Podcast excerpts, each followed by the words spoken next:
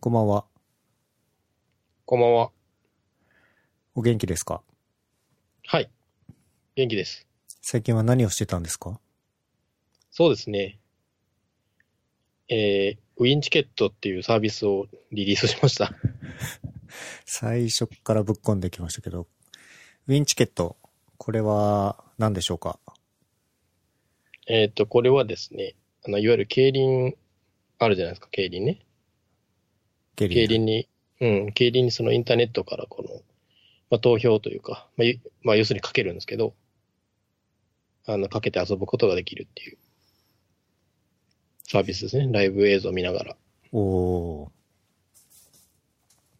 えっと、競馬とかだったら、その、うん JRA がデフ、あの、オフィシャルのものを提供してたりするじゃないですか。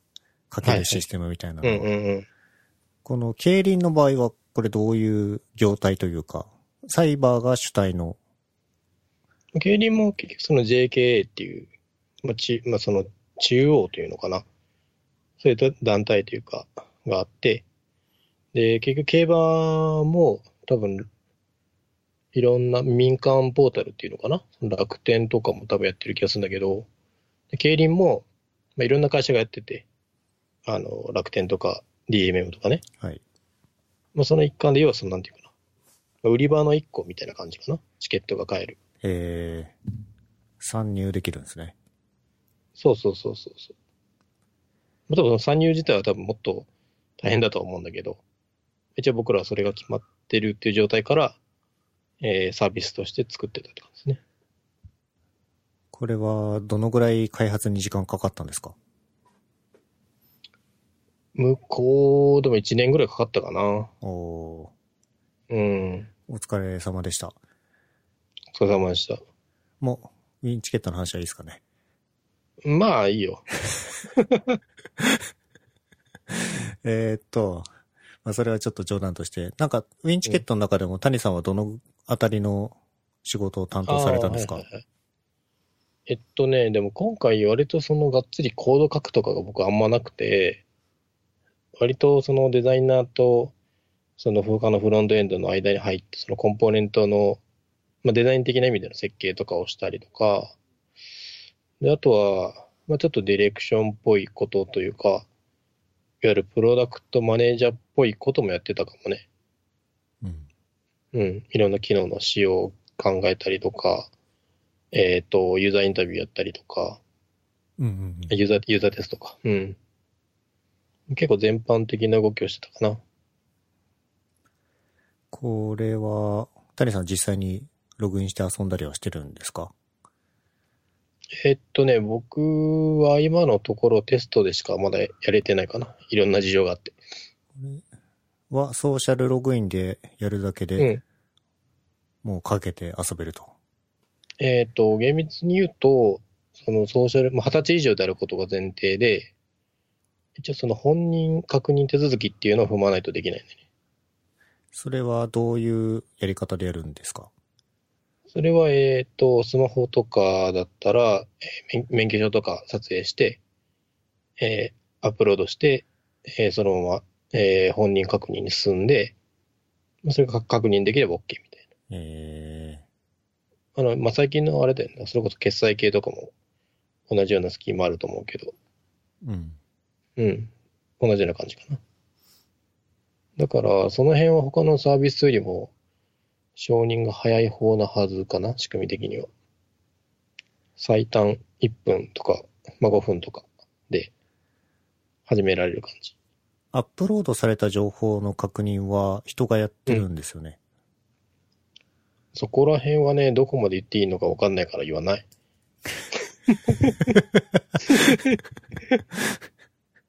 もちろん人の確認のやつもありますよ。うん。うん。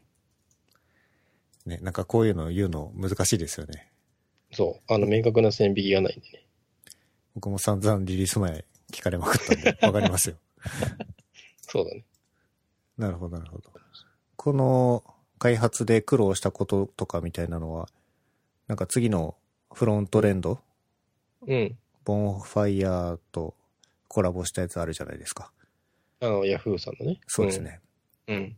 あれで話したりはしないんですかそこではしないかな。今回フロントエンドは割とその新入社員向向けとか新入社員の方とか、まあ新卒、うんまあ1年目、あ2年目かに入った人が喋ったりとか、ちょっとテーマが違うんだけど、あのーもしかしたら5月18日のあのインサイドフロントエンドとかの方で、えー誰かが喋るかもしなるほど。れないです。うん。谷さんは、僕は登壇はしないかな、多分。あれ裏裏方の仕事が多い。おおうんー。なんか LT とかもやんないんですかああ、まあ、で言うと、あのー今月末とかに、えー、あの、ディストっていうイベントで LT したりはしますよね。ああ。うん。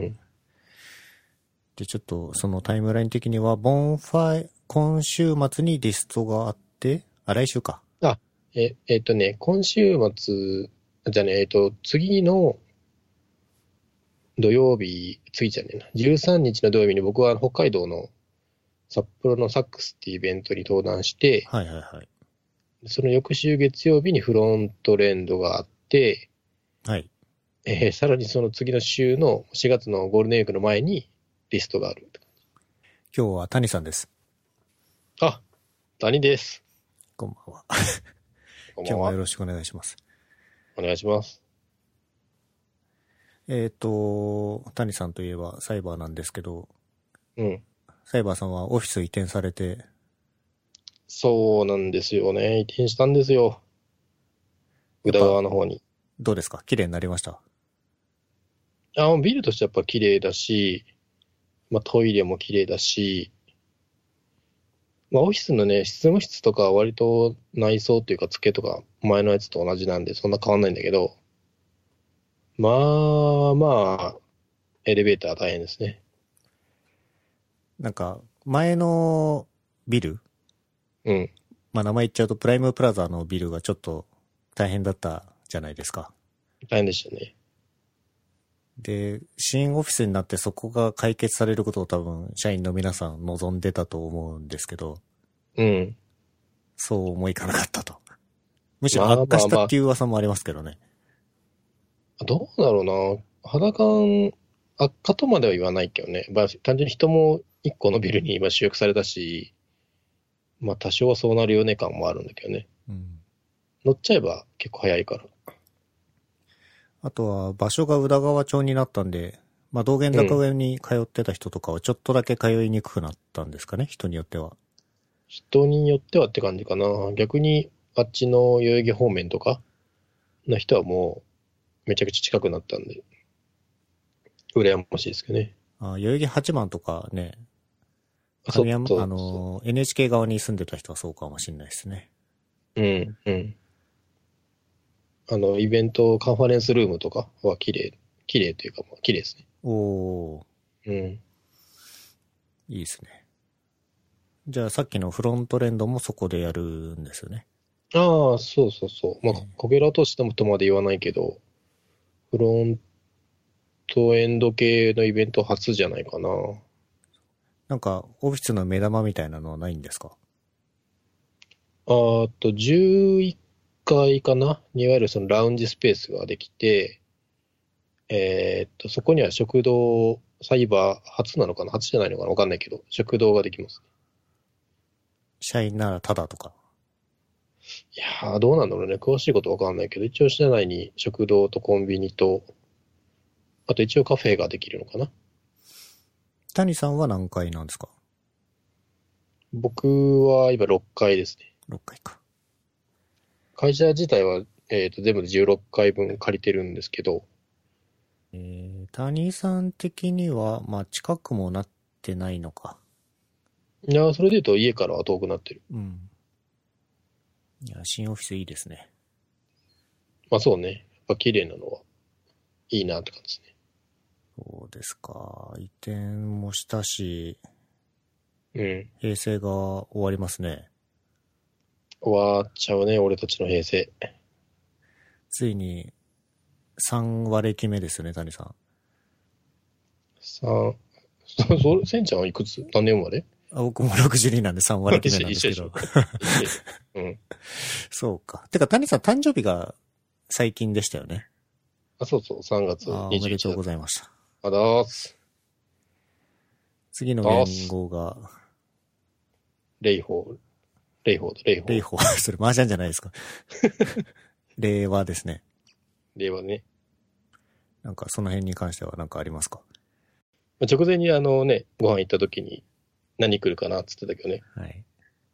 令和のレって R?R?R R じゃないですか R か。 R じゃないですか。か。だからうん、対象の T、昭和の S、えー平成の H 平成の H、まあちょっともうちょっと遡ると、明治の M とかはね、ないだろうっていう話はしてて、うんうん。 R でしたね。いやー、割り切ね。新和暦に対するうなんん。か考えとかは僕は特になくって、和暦早くなくなればいいのにぐらいなんですけど、まあそうだね。平成の時を何考えてたんだろうなと思うけどね。何も考えてなかったとそう思なんでうけすどよ。ね。ちょっと振り返ってみると、うん平成元年とかって谷さんおいくつでした平成元年ってこと31年前そうですね。俺6歳か。あ、小学校。小学校入っ、ギリ入ってるのかなうん。小1ぐらい小1ぐらいか。小1ぐらいの時にあの、大内さんのあれを見てたのかなああ、見てるはずなんでね。まあ覚えてないですよね。なんか記憶にあるけど、多分それは、今の、あの、令和の時のあの映像とかの、あれだけで生で見た記憶あんまないんだ。小学校1年生とか何してたかな小学校1年生、覚え、覚えてないな。マジ覚えてないな。まあ当時僕三重県の田舎だったんで。なんか、他にも、和暦の案はいっぱいあったみたいなんですけど、なんか、令和ってなんか結構、あ、いいみたいな感触じゃないですか。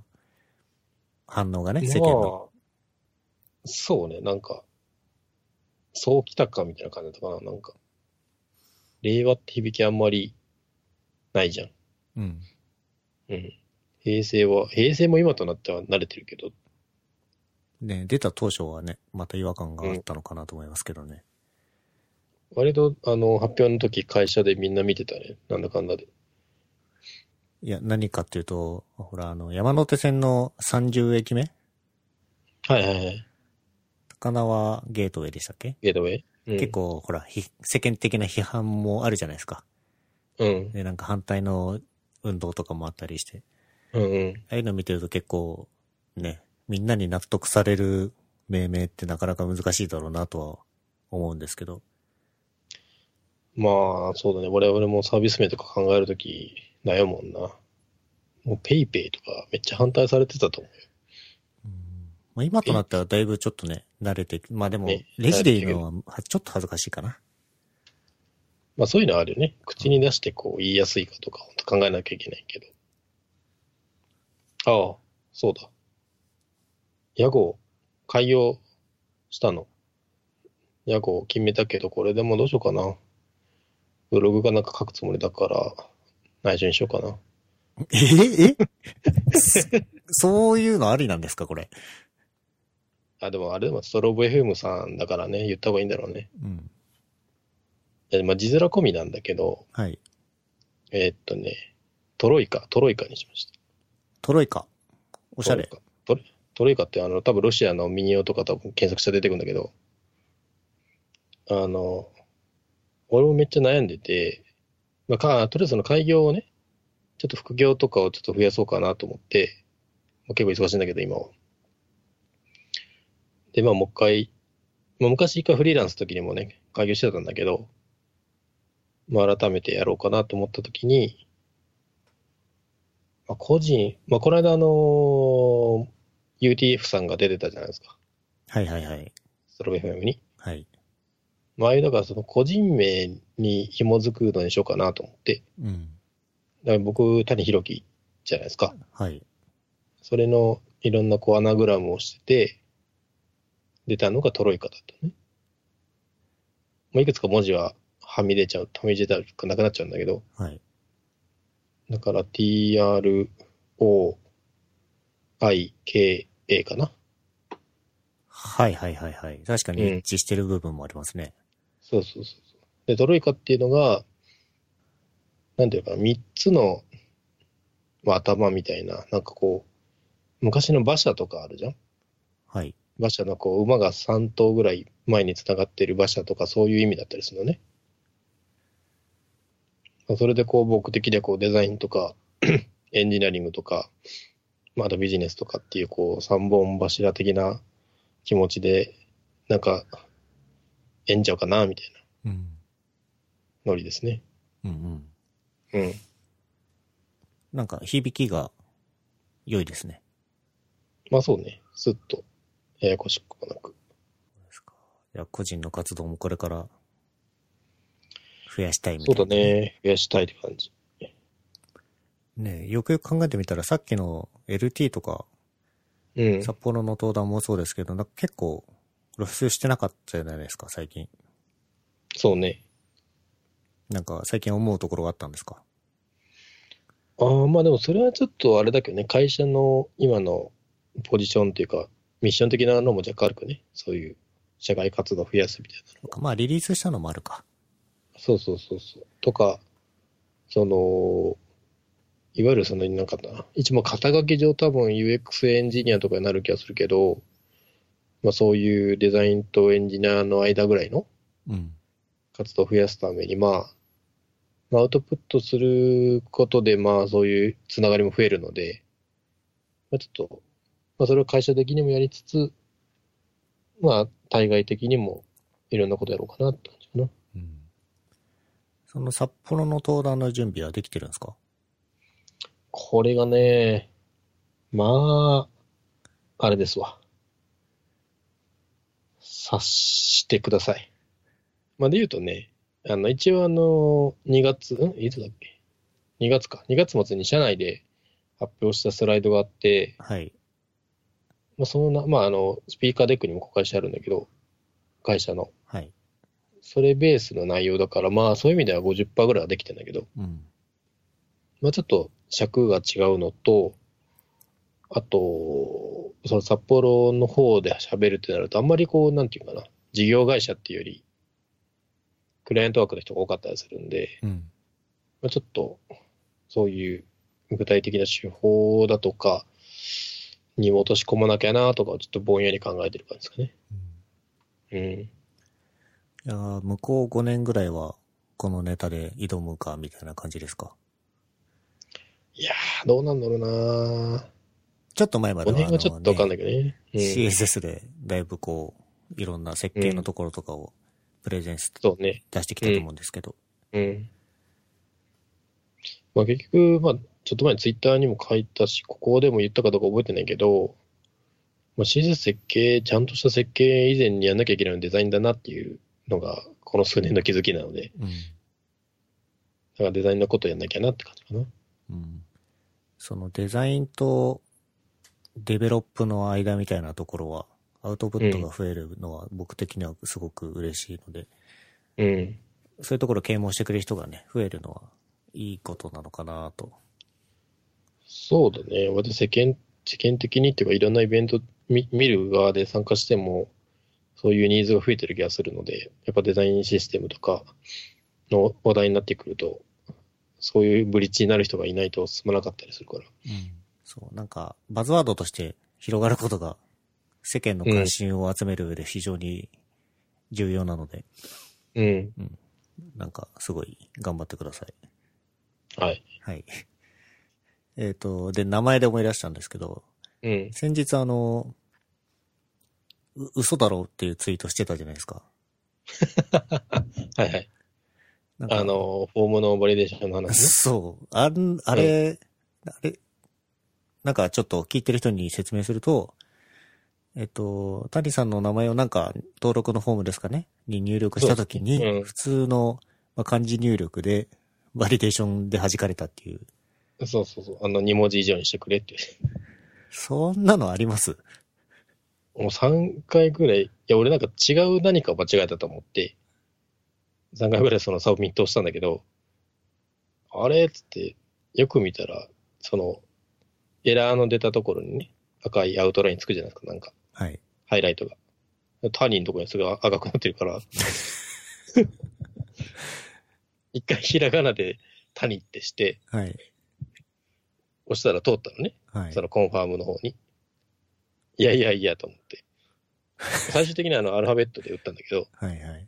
あれ何かっていうと、まずフォームそのもの、あれ、じゅあの配送先の住所なんだよ。はい。だから、ちゃんとした名前入れなきゃいけないからさ。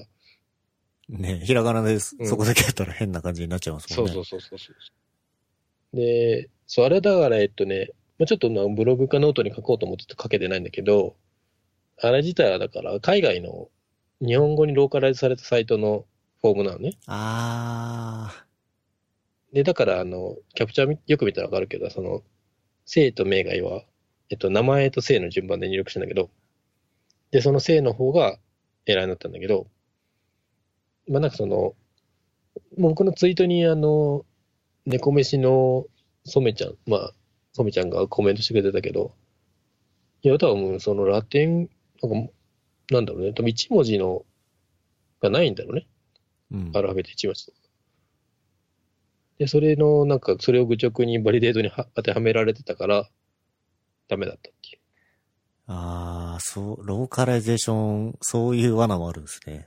そ考う。えなたことかなもか他人、った他人。事ではないけどね、うん。割と。まあ、それはまあ、そもそもその加減のあれいらなくないみたいな気持ちもあるけど、うん。うん。ね、最低1文字にしとけば。いいのにと思うけどね。うん。最近はゲームはどうですかゲームをね、ぼちぼちやってて、えーっとね、ちょっと前にクリアしたのは、レッド・デッド・リデンプション2ってやつね。うん。結構長いオオープンワールド、いわゆるオープンワールドのゲームなんで、こう、やるところどころでサブクエストみたいなのがあって、まあ、それをこなしつつメインをクリアすると。うん。いや、これがね、あの、非常にいい、まあ、西部時代のね、物語の話なんですよ。はい。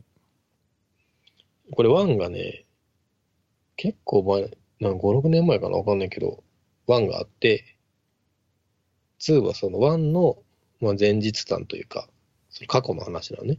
うん。で、これあのーだから2で、まあ、だから逆転してるので、まあ、2で生き残ったやつが1の主人公みたいな。うん。うん。うんだからその結末は分かってんだよね。2やるときに。ある種。はいはいはい。まあでも非常にこう男臭い感じで、ドラクエの、あ、3、1、2みたいな感じですね。ああまあ確かにそうかもね。うん。いわゆるこう、西部時代のその、まあ、ギャングみたいな話なので、うん。ププレイヤー次第ですごい悪くもなれるし、まあいいものにもなれるみたい谷さんが進めてくるゲームなんか、どれも、グロいやつが多くて、な。うん、まあグロいというかね、バイオレバイオレンス成分が強いかもしれね、この前のメタルギアソリッドもそうだったし、ない。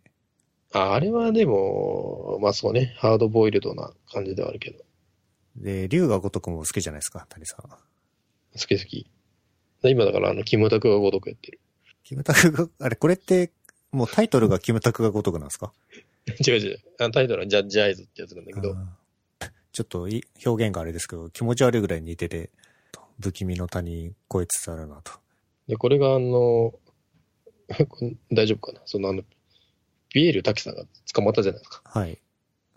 で、それで、ゲームに出てんのね、彼が。おおで、めっちゃ高騰し始めてて、発売中止になったから、はい。その直前のタイミングでメルカリで買っで、ちょっと、定価より高値で買ったって感じですた。あか、えっとね、普通の価格。おおーいいタイミングで。そうそうそう。まあ、このゲームの中のビール滝がすごい悪者だからさ、うん。まあ、そっか、中止になるよなと思った。ねえなんか、まあ、大体悪者の役も多いけどね、あの人。うん。いろんな役やってるけど。うん。今日もちょっとニュースに出てましたけどね。あ、保釈のね。うん。そのニュース、あの、捕まった時のニュースが出た直後に、はいはい。あの、ライブ版の虹を聞きまして、あああ、はいはい。ああ、いい曲だなと。いい曲だね。なんか日本のその音楽業界とかだと、うん。まあそういうちょっと問題が起こってしまった後に、うん。